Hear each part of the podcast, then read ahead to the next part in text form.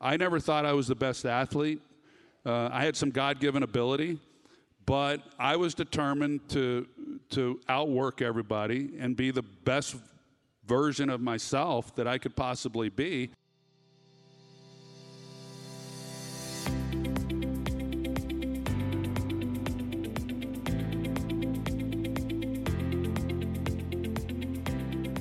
Hello and welcome to TRECcast the official podcast of the Real Estate Council. From deep in the heart of Dallas, Texas, I'm Bill San Antonio. Thank you for joining us.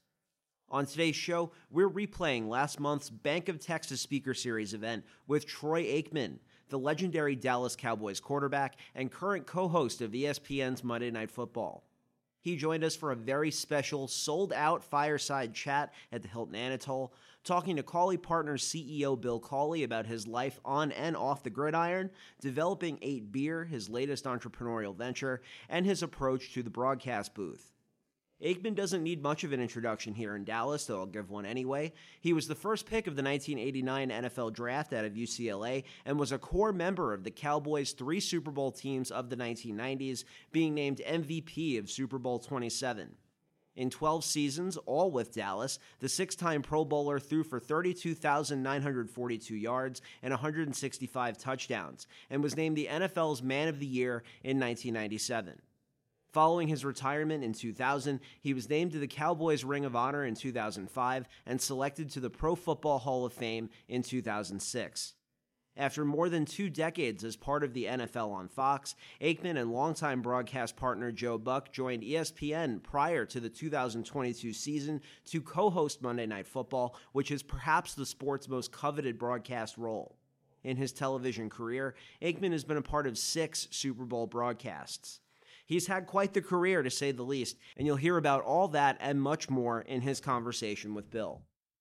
Before we get started, I just want to note we did face some technical difficulties while recording this conversation, and unfortunately, you will hear them reflected in the audio, so please bear with us. I'd also like to recognize and thank our Speaker Series sponsors, our title sponsor, Bank of Texas, our series sponsor, Stewart Title, our speaker sponsor, GlobalPro Texas, and our media partner, the Dallas Morning News Medium Giant.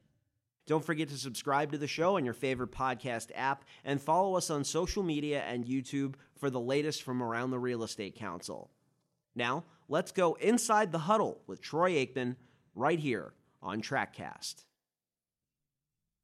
Okay, so I uh, I married late in my uh, playing career, uh, and I'm actually glad the way that it worked out. So I didn't even have my children until I had retired. So it afforded me uh, a lot of time that a lot of a lot of men have kids when they're young and they're in the middle of their careers and they're pursuing that, and it takes away from the time that they're able to spend then with their children. Whereas for me my dream had always been to be a professional athlete, and, and then when I came to Dallas and played for the Cowboys, but I always wanted to be a father as well. And to be able to, to begin having my children after uh, the first part of my career was, was over uh, was great. And then when I got into broadcasting, it afforded me even more time with the kids because I was home during the week, during the football season.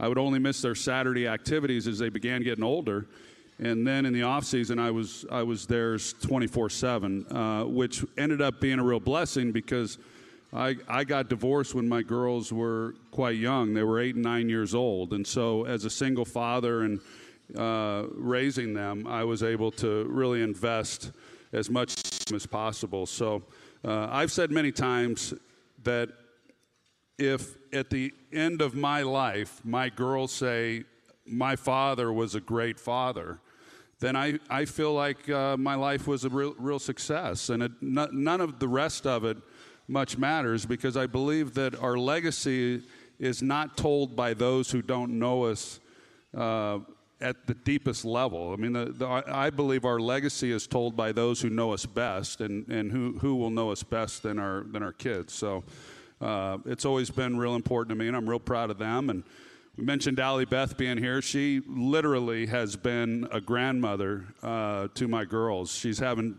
taken them to dinner tonight, which she does about once a month. Not as often now that they're in college, but uh, they've had a lot of female uh, role models, and and Allie Beth is at the top of that list. That's awesome. You know, one of my regrets is I, I kids early in life, and um, you know I had issues with alcohol, and I had a lot of things that I had to go through in my life to grow up. And um, so my older, my adult kids, it took me a while to kind of get the dad thing figured out, and for me to grow up enough to do it. And I think it's been a real blessing, like with Hunter and Kaylee, and and meeting Keeley in my life, is to kind of get a shot to doing it right and from the outside in, it looks like you're doing it right. I just have been really impressed with it. Well, thank you. I, I, yeah, thank you. It means a lot. Okay, so now the the uh, workout routine. I mean, I don't know anybody your age that's in better shape than you are, and I know. Uh, well, we in the summers we work out some together in the morning, and you are as committed to it as anybody I've met. I'm I actually care about my exercise routine a lot because. Right it's going fast, and I'm trying to stay as young as I can. But but drink water. I think what you watch, what you eat. What kind of tell me what your your theory is. Well, uh, thank you for the compliment. I feel the same way about you because I know how important it is to you, and yeah, and, uh, and I and I watch it, and I admire uh, people who do take their health and wellness seriously, and I always have, of course, as a lifelong athlete. It's obviously uh, important if you're going to be able to make it uh, to the professional ranks as an athlete to take care of your body. But when I began, I, I, feel like I've gotten a bit obsessive and a, and a bit extreme. I, I feel amazing. It is the best uh, I've ever felt. Babe Laufenberg reminded me years ago that when you hear people say they're in the best shape of their life, it usually means that they're old because, because you, you, I think you, are right. You don't hear 25 year olds or 30 year olds right. saying, "Man, I'm in the best shape of my life." You know, you hear guys right. like me and you that right. that say that. So, but when COVID. Uh, I, I knew people were going to go one of two ways, and I just felt that it was important to me then to say, okay, I'm I'm not then going to just let myself go and you know, hang around the house like like some others that I knew were. I was going to even try to ratchet it up a notch. And those that knew me thought, well, how can you possibly do that? So my routine, I follow. I know most everyone in here is probably on Instagram. I follow a guy, Dr. Mark Hyman, and I know people are familiar with him in the room as well. H Y M A N. I've He's I've, awesome. He's awesome. I've read his books, and if he says do it, I I do it. And it, my whole morning routine has changed. Uh, I keep adding things to it. So, is it true you don't take hot showers anymore? I haven't had a hot shower in about seven months.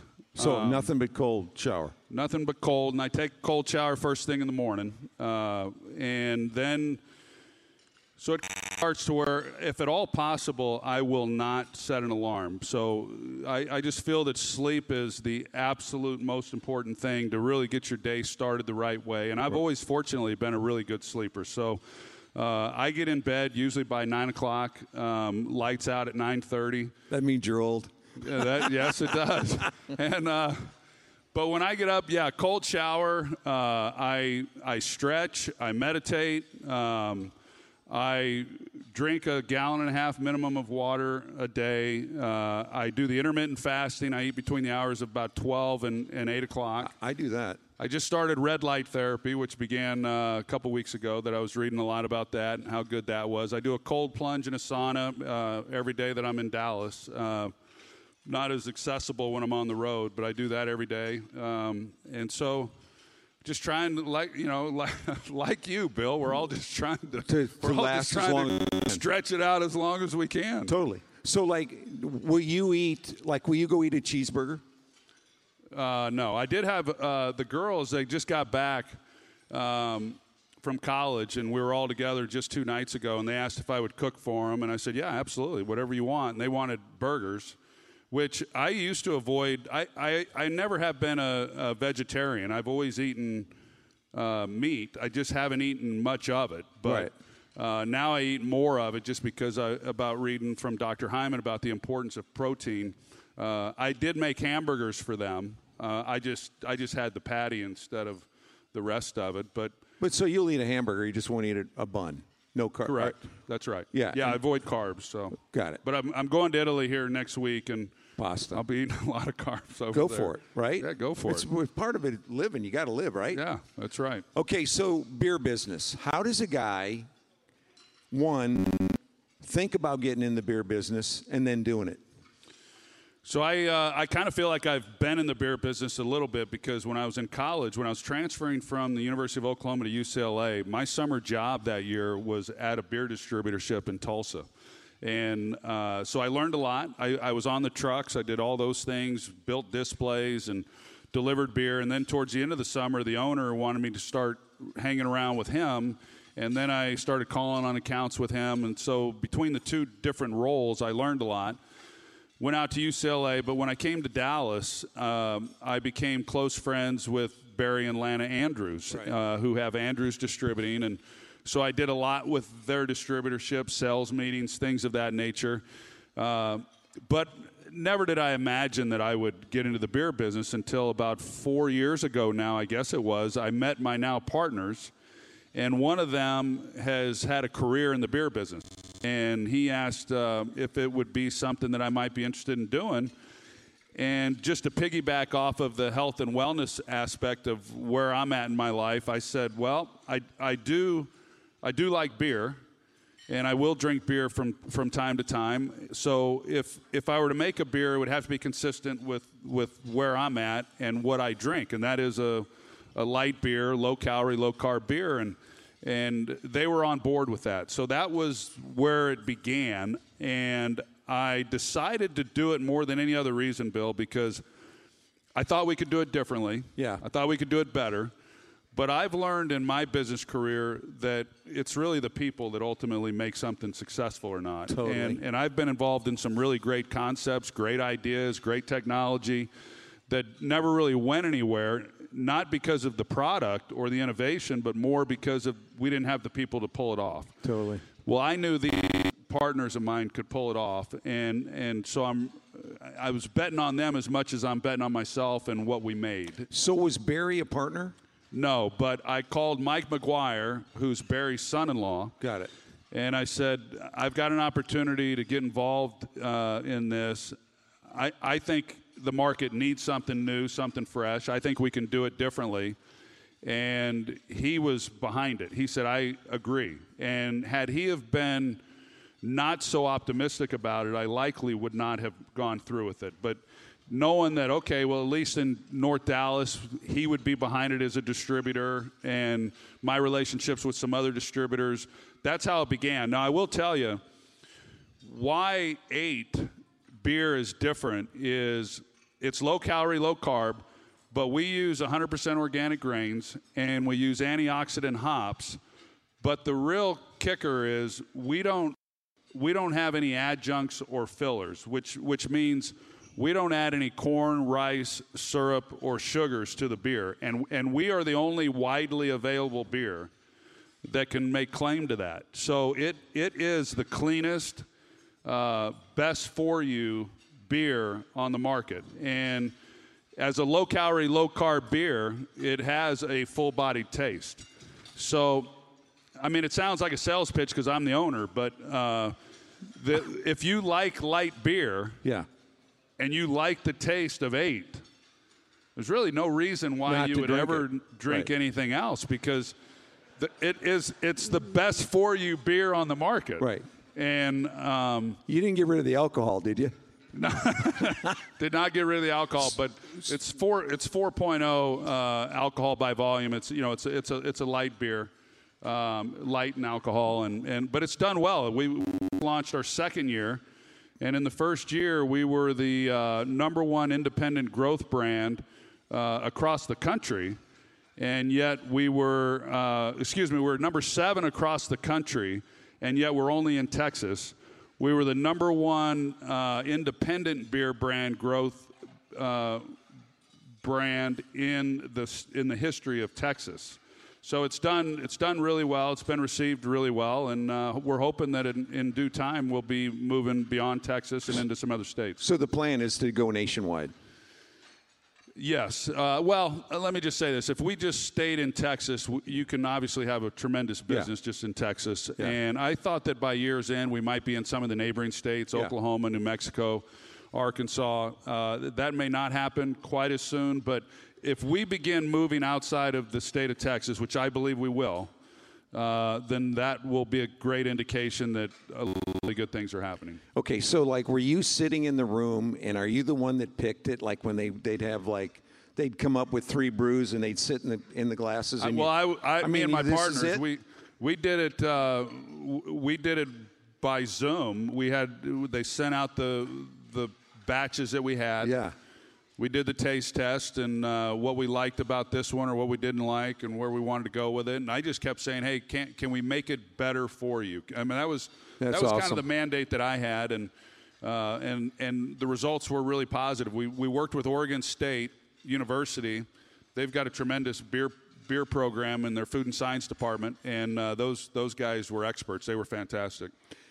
Okay, so I don't know if everybody here knows, but the Masters to a golf tournament, the previous year's winner of the Masters gets to name the. They have a winners' dinner every year to commemorate past winners, and every year they get to the past winner, and it was Scotty Scheffler last year.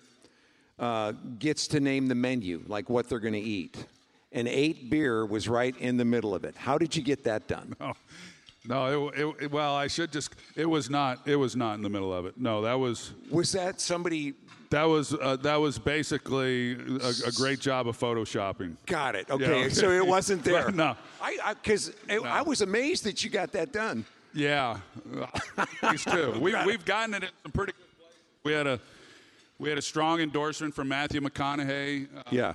Dwayne Johnson The Rock has has gotten behind it. Uh, so it's been uh, it's been plugged pretty well, but yeah, not it didn't make it to uh, to Augusta. Okay, maybe next year. Although we did do an activation there uh, a year ago when we Yeah. launched, um, but yeah, it was not at the uh, Champions Dinner. We'll be right back with Troy Aikman, but first, a word from our Speaker Series title sponsor, Bank of Texas. You start each day committed to pursuing better for your employees, clients, and communities. The team at Bank of Texas shares that spirit.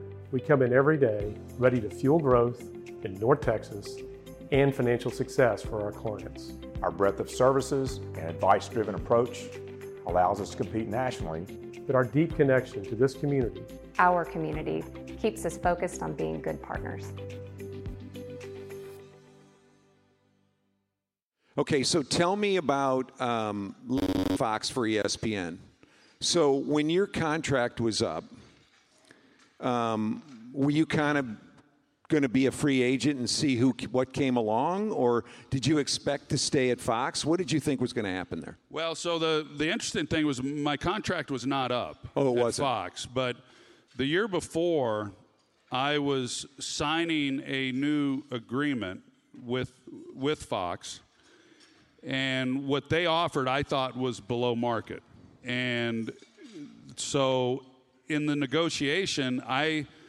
I present they I presented three options. They they were reluctant to go uh, above where their offer was. I made I made three. I, I, gave them three proposals. Gave Fox three proposals, and one was for this amount for a shorter a number of years. Another one was a little bit more or a, a little bit less with more years, and then the last one was I'll take their number, but then I want an option in the contract uh, after one year, only after one year, that I had the ability then to negotiate with other networks if if they wanted my services. Right.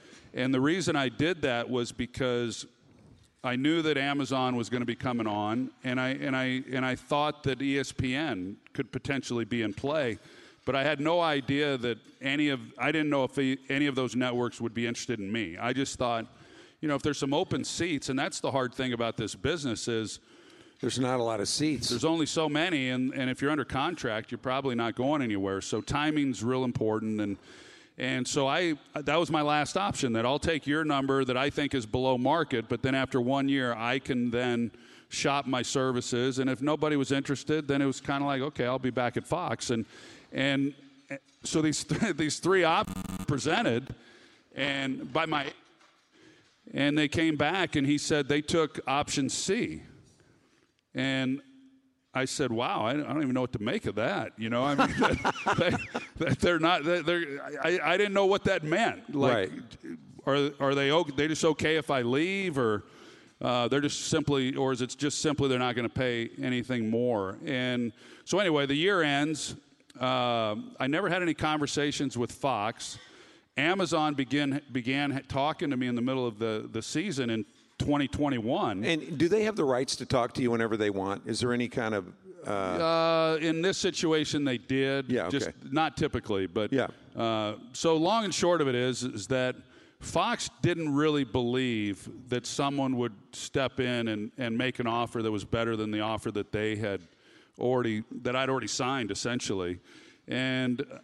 Amazon was a little bit. Uh, they were having a hard time figuring out exactly what their booth was going to be like. They had Al Michaels locked up, and I guess part of what helped me was that Al wanted to work with me. So Yeah. he was talking to Amazon, uh, letting them know that that I would be a partner that he would want to work alongside, uh, which helped my negotiation. Uh, and then at the 11th hour, ESPN jumped in and uh, made, made an offer, and, and, and I ended up going to ESPN. And what made that deal really good for me was the fact that Joe got to come along with me because so? How did that happen?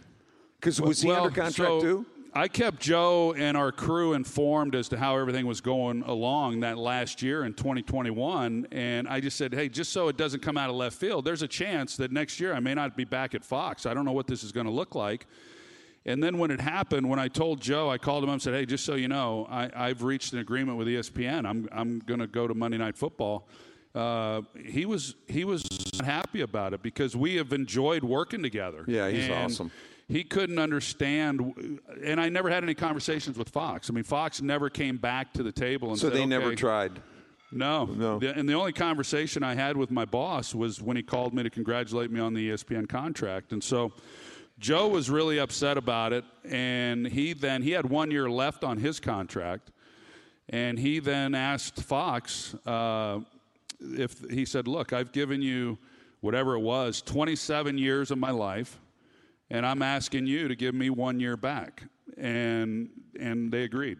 That's So awesome. Yeah. They let him out of his contract, and then he, he was able to negotiate with ESPN, and, and we've been able to stay together. So that's been the, that, that was the best part about it. From my perspective, you guys are the best in the business. I think by a mile. Because you know, um, I think, and I'm I'm not going to name names, but I, I think you're the most prepared announcer on TV. How much time do you spend every week prep, prepping for a game? Uh, I mean, it's a lot. I just, and it's gotten more over the years. It just seems like there's more that that that I feel like I need to know in order for me to get to a comfort level Yeah. of doing the game. Right. And some don't do as much, and I think it's just a matter of whatever it takes for you to get to a comfort level. But it's one of those things that I, I feel like if if we're doing a Giants game, for instance, and there are diehard Giants fans, that it's important to me that when I'm talking about any player for them or anything about their season, that I know that team and those players as well as they do, who live and die it. You know their names. No, You know the players' names. well, that's the that's the that's the the, the that's a low bar. I mean, that's, that's yeah. I mean, But I mean, I think Yeah. that that's a big deal. I mean, because you've got people coming in and out all the time. You know, I, I've seen well, have announcers say if you don't know the names, then you you Well, I've you seen a lot of guys go number 59's coming No, in I've. I've heard some of that. Yeah. Uh, um, but so you could you could be in. I could be laying in bed the night before a game and say, "Gosh, this kicker. You know, I don't know how far his career-long field goal is." And Joe would know that. You know, there's things that Joe knows that I don't necessarily have to know. But me knowing that will help in my analysis then if the game comes down to the last two minutes, which so many of them do, Yeah. as to where they've got to get in order for this team to have a chance to win the game and get into his range. And so there's a lot of there's a lot of little things like that. So during the season, I, will just say that. Um, in fact, I, I, I just had this conversation uh, with a writer. He was at. We had a conversation about something. I said, I look. I know the people who really prepare in this business, and and I would say that no one. And this isn't me patting myself on the back, although it'll sound like it is. Uh, there are people in our industry that work exceptionally hard. I just don't think anyone works harder than I do. I, am not right. saying that I work harder than everyone else. Yeah. I just don't think anyone works harder than me. But that that's been that's been the mantra of my life. Uh, that has been, I think, what allowed me to have success as an athlete. And you mentioned, you know, we spoke a moment ago about working out and all that. People have asked me, why do you work out so much, or why do you, why do you still do it? Uh, and I do it for one simple reason that when I'm asked by anyone, young or old, what my uh, what my philosophy is about success, it's that you have to put in the time you and you have to work and you have to be disciplined and you have to be consistent and those are all the things that i have taught my girls and i never thought i was the best athlete uh, i had some god-given ability but I was determined to to outwork everybody and be the best version of myself that I could possibly be. And I don't. I'm not the best speaker, uh, but I've made a career in broadcasting, and it's primarily because I, am going to be more prepared uh, right. than anyone else. So if I then let myself go physically. I, I, feel it's a it's a contradiction to what I stand for. Uh, you know, it's hard to talk to people about putting in the work and being consistent and being disciplined if you just let yourself go. Right. Um, and so to me, it's just part. It's just who I am. It's just part of my makeup. Do you take a day off? Do you, do you have a day where you don't work out at all? You don't, do you? Uh, if I never used to. If right. in, in the course of a year, I used to a lot, and uh, I can't. in the course anymore. of a year if I took five days off from cardio or you know uh, that would have been a, a, high number in a year but as i've gotten older I, am not able to run now. I just started things started really giving me some problems. So now I, I, I, do the peloton.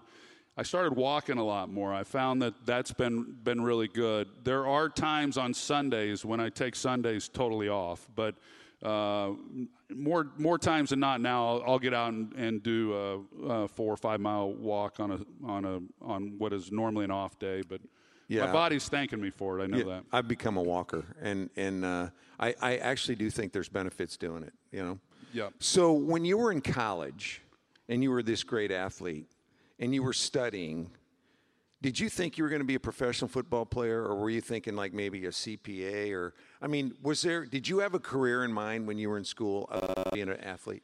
Well, so to, like to, like for to, me, I knew it had to be real estate because I was not a good athlete. Okay, right.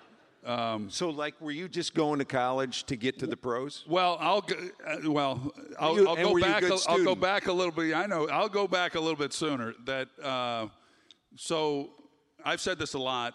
Many of you who've heard me speak before have heard it. My father would ask me from as when I was as little as I can remember. He'd say, "What do you want to be when you grow up?" And I don't remember ever answering it with anything other than I want to be a professional athlete. And he would always say, "Well, son, if you want to be a professional athlete, you're going to have to work at it and put in the time. And if you do that, if you're willing to put in the work, you can be anything you want to in life." So that was instilled in me at a young age. And, and I was fortunate because a lot of boys say that. A lot of kids say, hey, they want to be a professional athlete. My parents said, well, look, I mean, that's, that's, a, off, that's a lofty goal, but you need to, they, they never, they never wanted me to sacrifice education, but they never did throw a wet blanket on my dream of being a professional athlete. I'll, I will say that there was never a moment in my life I didn't think I would be a professional athlete at some point. I just always thought it was going to be baseball. So it was late in high school before I realized I was going to go on and play football. Were you a pitcher or what, what position? Pitcher and, uh, and shortstop. I, I, I, had a chance to sign with the Mets uh, out of high school. They were looking at me as a catcher or, or outfielder. And um, the story with that is the Mets guy, he, he, the scout, he had been scouting me for a while, and had been asking what it would take because I'd already signed my my uh, letter of intent to go play football at the University of Oklahoma. And they didn't want to waste a draft pick on me and then me go and play football and then they have nothing to show for the pick. So they kept asking me, what's it for you to, to sign if we draft you? And I, I had no agent. My, my dad started treating me like a grown man from the time I was about six years old. And you, in some ways, that's really good, but in other ways, you give up a lot. When, when, when you're treated like that as a, as a young boy, uh, you give up a lot of childhood. And, Yeah. and I did. Uh, but I was 17 years old. I graduated, I was relatively young. And uh, I remember I was upstairs uh, in Oklahoma. We had a party line, and we didn't even have a we didn't have a you know, people may not even know what a party line is, but I do. That's what we had out in the country. This scout for the Mets says, "Hey, we got to know what it's going to take for you to sign." And I knew I was going to go to college, but I just wanted later in life to be able to say that I got drafted. So uh, I was putting him off, putting him off, and then he finally says, "What's it going to take for you to sign?" And I said, "Well."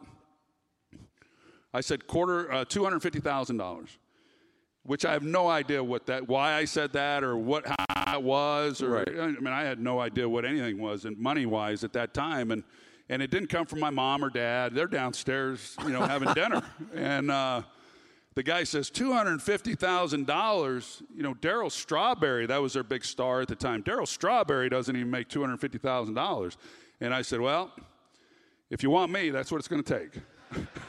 and he, he said, uh, have a nice career at Oklahoma. and he hung up the phone. And that was it? That was it. And they drafted, uh, they ended up drafting a kid who, uh, same situation as me, had signed to go to Georgia and play quarterback. And he, he did not go to Georgia. He signed with the Mets. And I, for the life of me, I can't remember his name. But he actually, he made it to the big leagues. And, and he had a nice career with the Mets in the, uh, in the major leagues. So then when I went to college and uh, I I probably, and this is easy to say because a lot, uh, everyone in this room gets asked if if you didn't do, if you weren't doing what you were doing, what do you think you would be doing? Yeah. Well, I get asked that a lot. If you didn't play football, what do you think you would have done?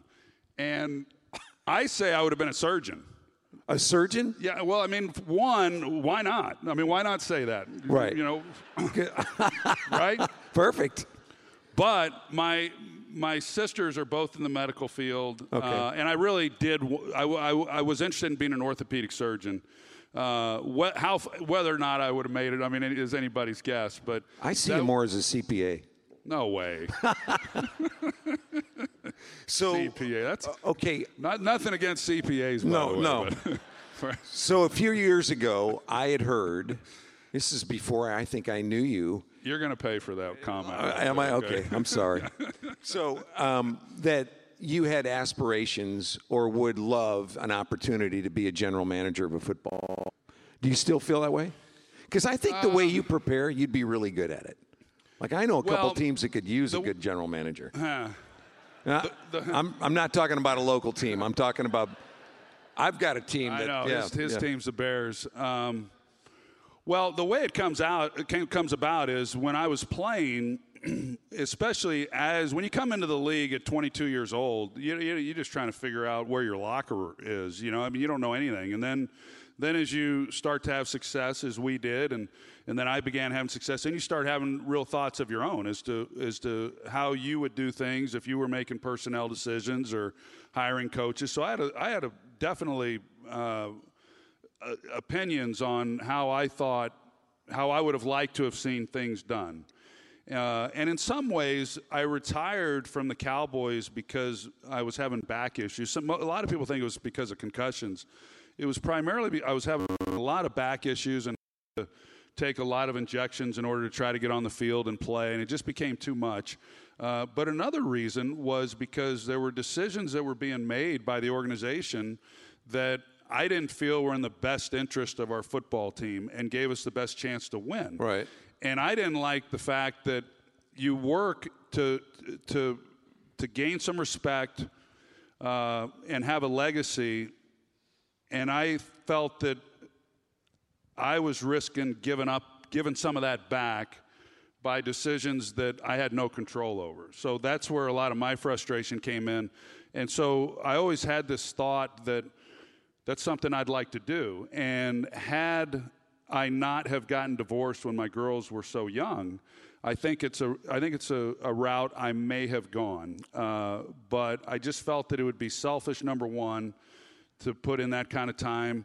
Uh, then ultimately, I just couldn't give up that kind of time because of being a single dad. But I, I I had thoughts of doing it. My youngest is now just finished her sophomore year of college, and when she graduated from high school, that was the time Yeah. had, that I could have dove into it. But I, I really liked my life, and now I believe the time has passed me by. You do.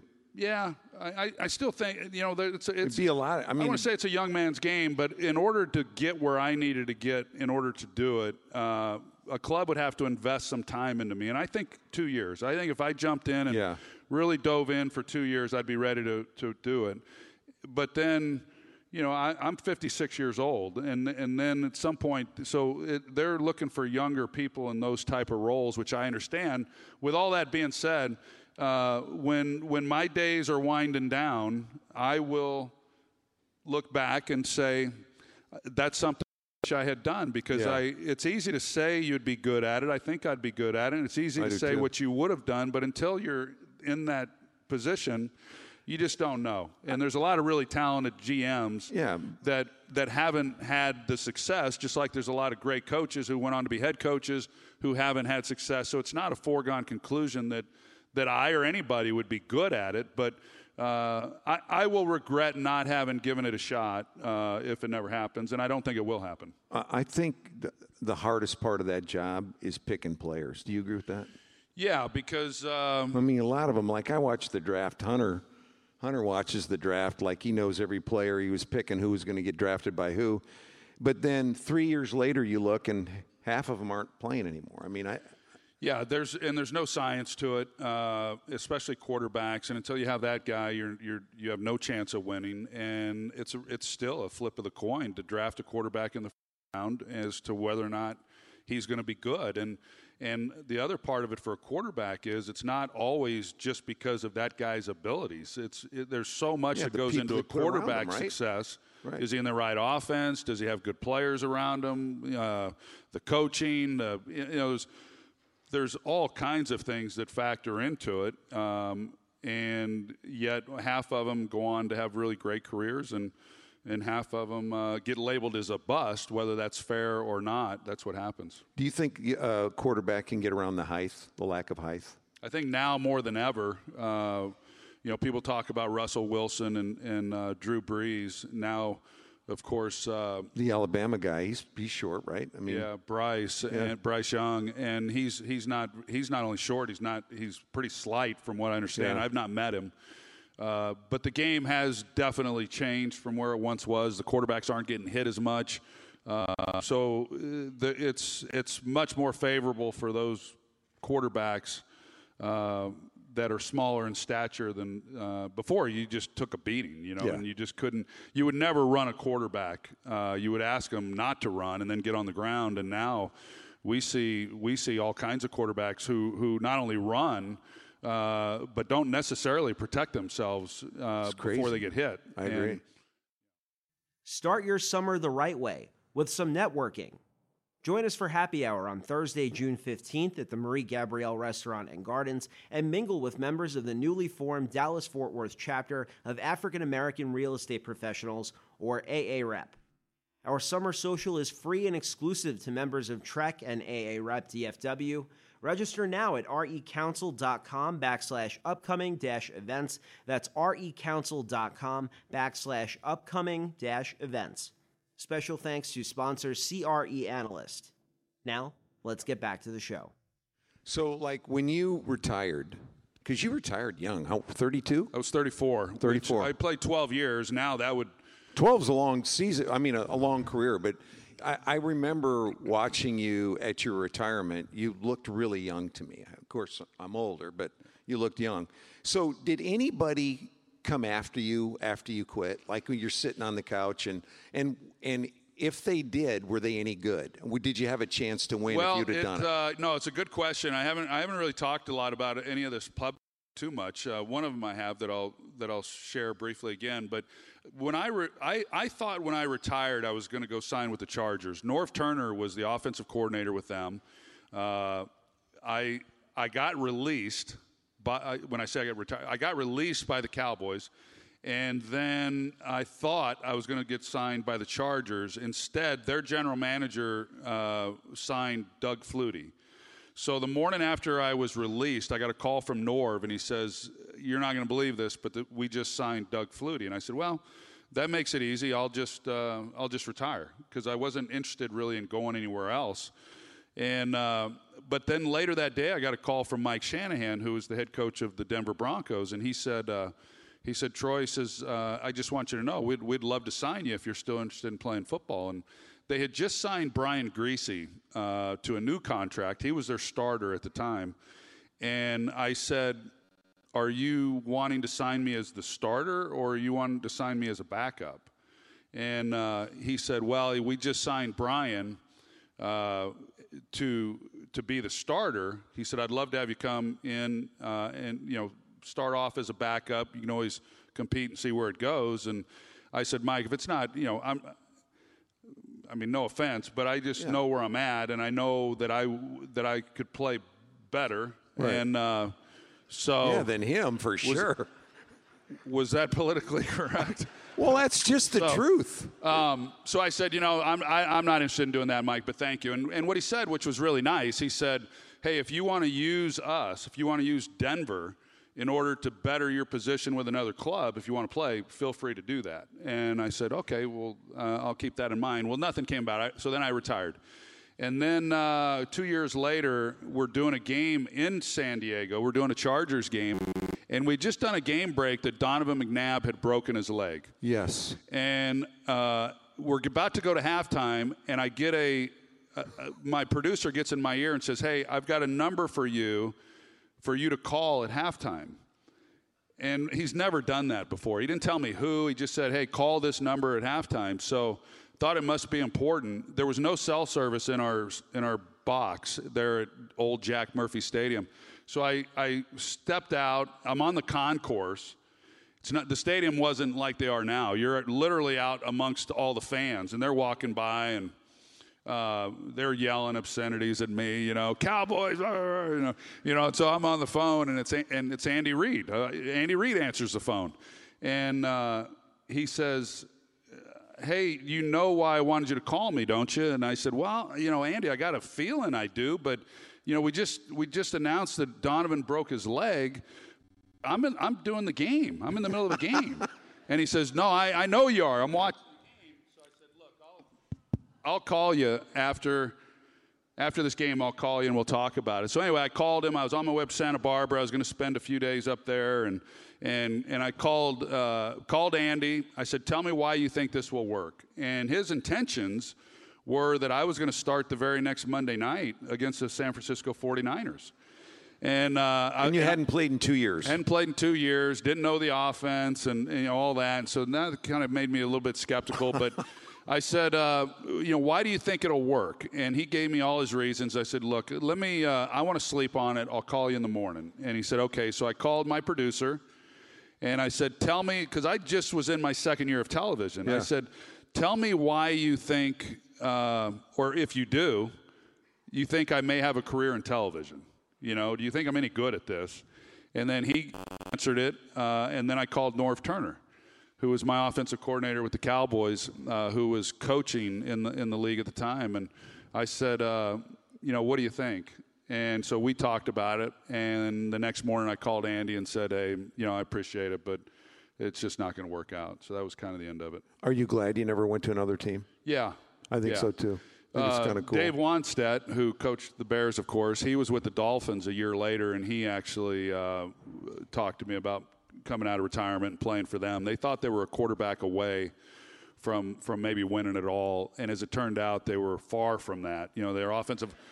They went six and ten. Their offensive Yeah. line wasn't very good, and I just remember uh, thinking, man, because I, w- I was going to do it. Their GM ultimately wouldn't sign me, but I trained that offseason like I was going to. so would that have been three years after you retired? Yeah, Wow. and uh, but yeah, no, I am glad. I, am I'm, I'm glad I can say that I only played for the for the Cowboys. Um, I'm uh, happy with the broad the broadcasting yeah. worked out, and and you know uh, I had this conversation with Jason Witten because.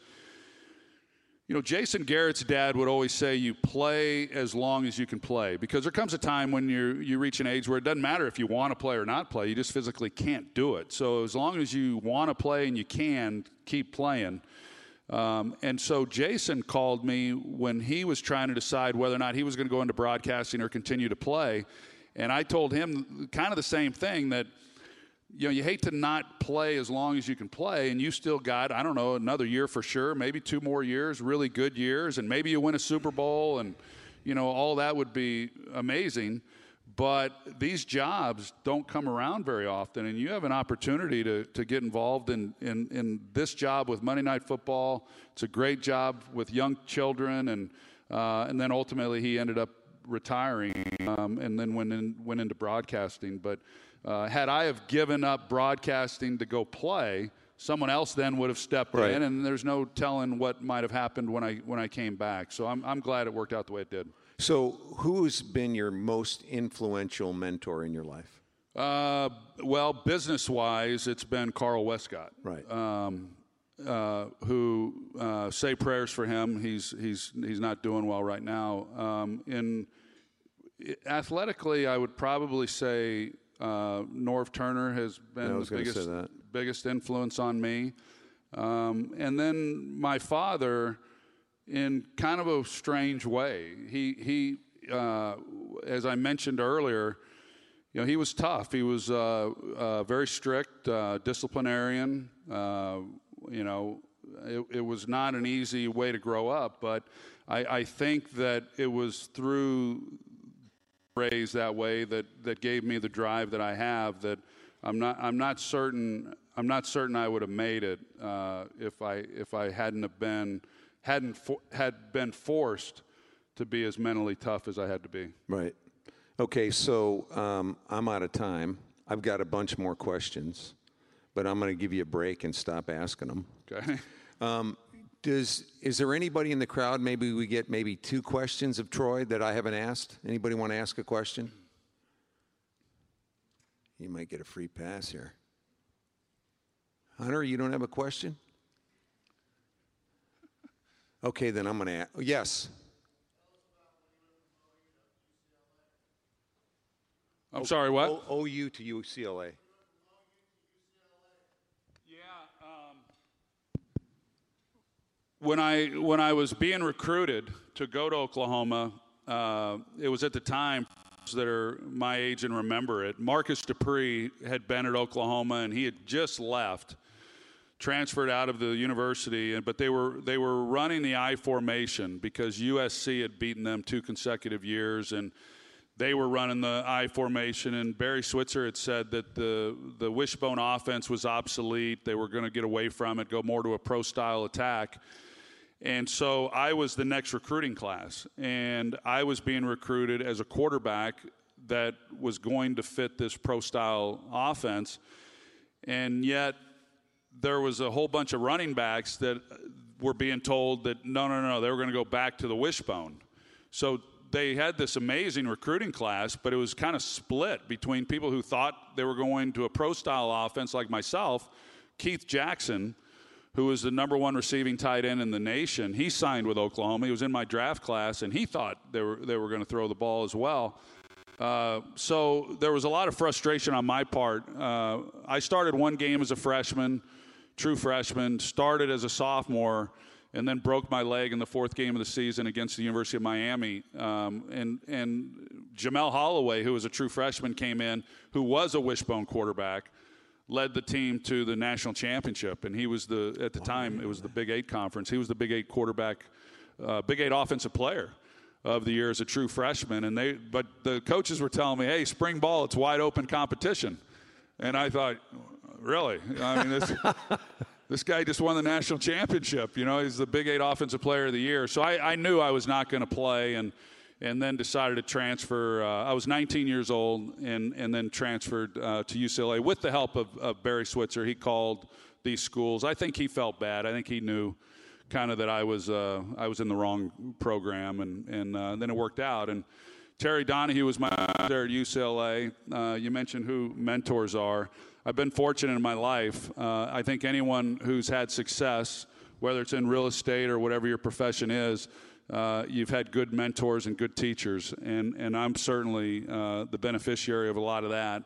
From the time I began, I had, I had invested coaches who really knew uh, the game, and Terry Donahue not only was an amazing coach, but uh, I know of no one uh, that I hold in higher regard than him, and he passed away a couple years ago as well. But uh, my time at UCLA was well served and, and, and met an amazing man and made some amazing teammates. Anything else? Anybody else? One more. All right, I'm gonna. You got one? Yeah. Fire away.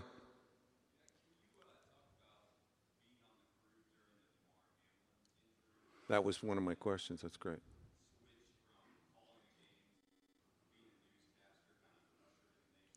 Yeah. Uh, you know, we had gone through a stretch of games. The question was about Damar Hamlin uh, in, in, in, the Bills game that we had that Monday night against the Bengals. And we had had a series of games. That's been the tough thing about Monday Night Football is when the schedule comes out, you think you've got amazing games. And then when they roll around, the teams may not be where you thought they, they were going to be. Uh, so we had had a number of games leading up to that one that were not competitive. They weren't good teams. And it was frustrating for me because I was used to doing games for Fox that we always had the best game on Fox. So we always had compelling matchups.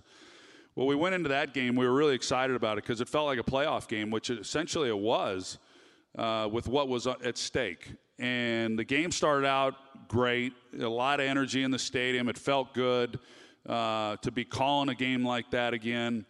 And then when Damar made the, the you know the hit, uh, what initially I thought was what I'd seen, I don't want to say too many times, but I'd seen it from time to time where someone gets up, is dazed, has a head injury, and then goes to the ground. And that's what I initially thought that it was. And we don't really like to show that too much. It, it, it's not something that we feel the viewers, it's, it's a tough moment uh, when you see someone that's had a head injury like that. But I thought that's what it was.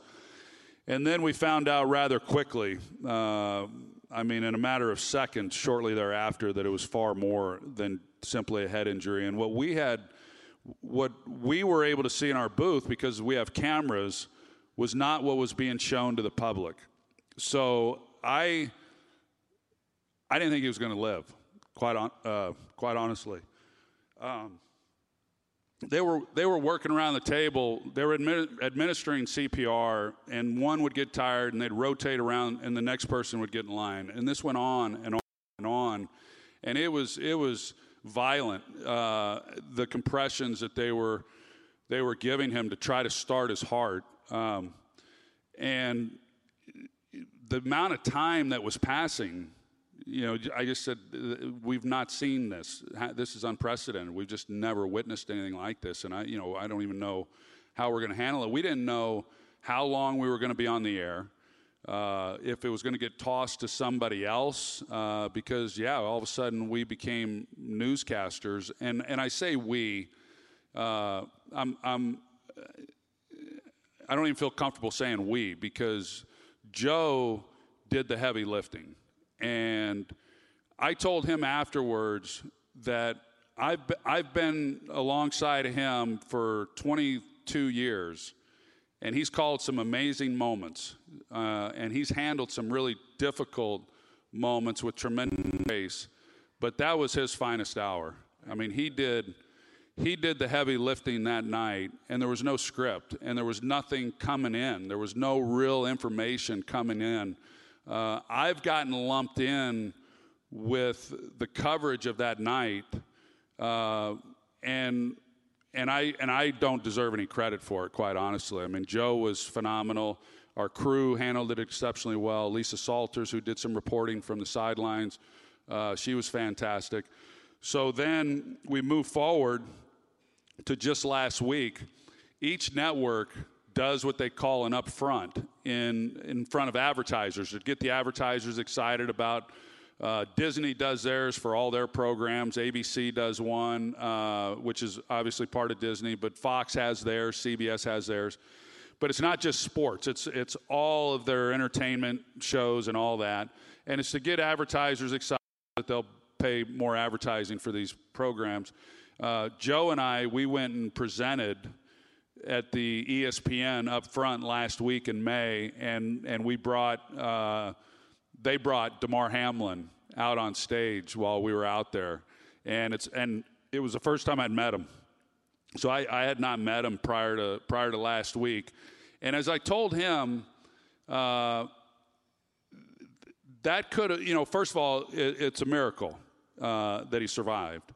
But in addition to that, he, he's a great I don't want to say kid. He's a grown. He's a man, but he, he's a great young man. I mean, he and he has.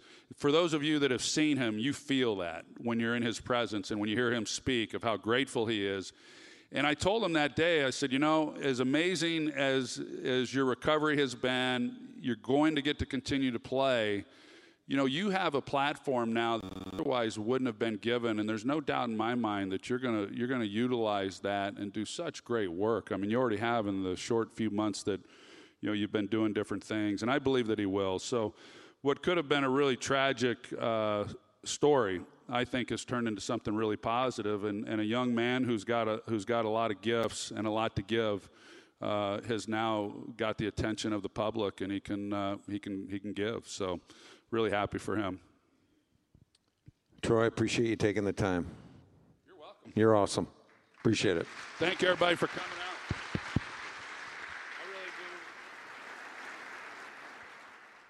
That's all for today's show. I'd like to thank Troy Aikman and Bill Cawley for their fireside chat, and once again recognize and thank our Speaker Series sponsors, our title sponsor, Bank of Texas, series sponsor, Stewart Title, speaker sponsor, GlobalPro Texas, and media partner, the Dallas Morning News Medium Giant.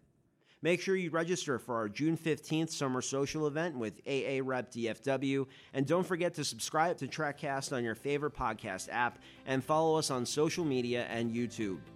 Until next time, I'm Bill San Antonio. Thanks for joining us.